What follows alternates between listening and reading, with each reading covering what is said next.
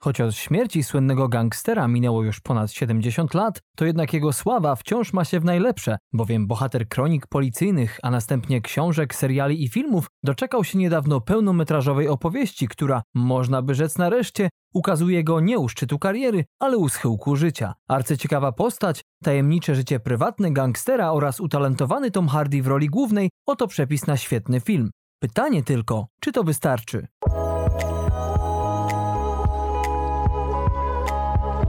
Dla mnie ten film miał być przede wszystkim spełnieniem moich kinofilskich marzeń.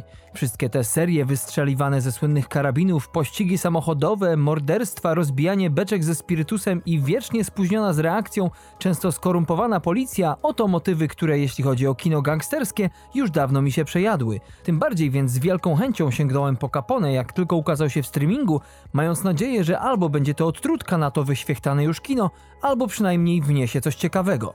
I nie ma tu co owijać w bawełnę, bowiem statystyki na rozmaitych portalach potwierdzają, iż choć składniki na ten filmowy chleb były najwyższej jakości, to już piec wydaje się nie zadziałał jak trzeba, przez co biedny piekarz, czyli reżyser filmu Josh Trank nie mógł tu za wiele zdziałać. Film rozpoczyna się w okresie świąt dziękczynienia w roku 1945, kiedy to chorujący na postępującą demencję Alphonse Gabriel Capone przebywa w rodzinnym gronie na Florydzie, za sobą mając 10 lat więziennej odsiadki, a przed sobą ostatni rok życia.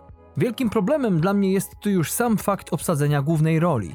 Nie żebym miał coś przeciwko samemu aktorowi, bynajmniej bardzo cenię sobie Hardego, który moim zdaniem potrafi zagrać dosłownie wszystko, a dodatkowo przynajmniej z wyglądu jest dla mnie takim współczesnym Marlonem Brando, to jeśli chodzi już o jego rolę, to problem pojawia się już z jego postarzeniem. Oczywiście sam Capone w chwili śmierci miał można rzec tylko 47 lat, to jednak raz, że mężczyźni w tamtych czasach starzeli się o wiele szybciej, a dwa, fatalny tryb życia gangstera, wliczając w to jego przestępczą działalność, nie potrzebował zbyt wiele czasu, by zdemolować go zarówno fizycznie, jak i psychicznie. I tu do głosu dochodzi, a przynajmniej powinna była dojść i to z dobrym skutkiem, prostetyka, która miała upodobnić aktora do granego przez siebie pierwowzoru. Ale niestety, mimo całego kunsztu techników z Hollywood, Hardy jest do Capone kompletnie niepodobny, a twarz jego postaci zbyt mocno przypomina nam samego aktora. Osobnym, ale równie ważnym problemem jest też to, iż Hardy pomimo swoich nieprzeciętnych zdolności aktorskich, jakkolwiek by się nie starał, nie potrafi oddać schorowanego ciała granej przez siebie postaci tak realistycznie, jak choćby Gary Oldman Winstona Churchilla w jego oscarowym popisie w filmie Czas Mroku. I nie zrozumcie mnie źle, wspomniana prostetyka jest rzeczywiście tutaj najwyższych lotów, jeśli chodzi o wykonanie, ale nie jest już w stanie ukryć aktora w postaci. Jedyną tak naprawdę rzeczą, która mocno przykuła moją uwagę i to w pozytywnym tego słowa znaczeniu, były mocno przekrwione oczy Capona, niczym te Michaela Jordana z najnowszego dokumentu o Chicago Bulls, ale to jednak było zbyt mało, bym mógł zapomnieć o Tomie Hardem. Na minus w filmie działa również jego czasami zbyt wyrazista kreacja, jak i niektóre wybory samych twórców filmu.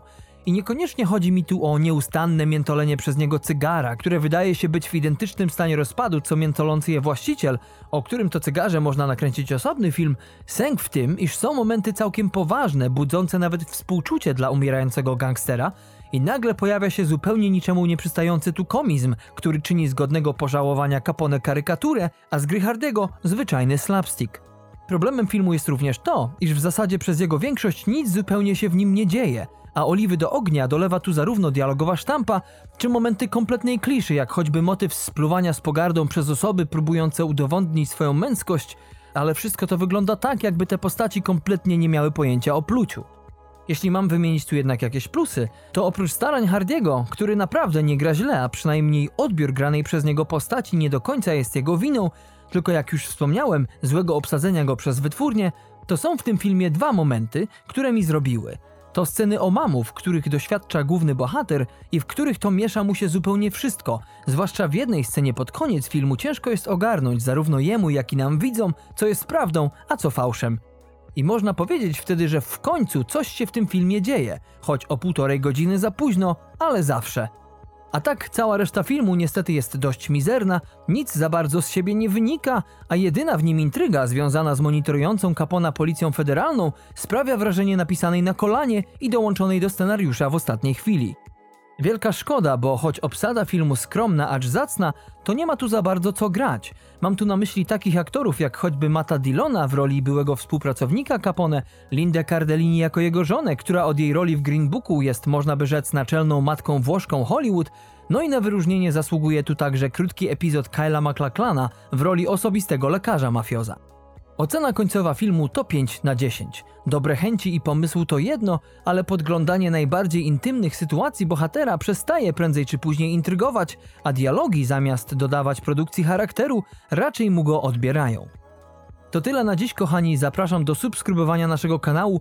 Polecam również dwa ostatnie odcinki naszego podcastu. W najnowszym, pełnym, wspólnie z Patrykiem omawiamy naszym zdaniem mocno niedocenione dzieło Paula Thomasa Andersona pod tytułem Wada Ukryta z Joaquinem Phoenixem w roli głównej. Oprócz tego, kilka dni temu ukazała się także mini recenzja wspomnianego już dzisiaj serialu dokumentalnego The Last Dance, czyli Ostatni Taniec o Michaelu Jordanie i słynnej mistrzowskiej drużynie Chicago Bulls. Ja mam na imię Darek, dziękuję Wam serdecznie za uwagę, kochani. Trzymajcie się ciepło i bezpiecznie i do usłyszenia w kolejnym odcinku transkontynentalnego magazynu filmowego. Cześć!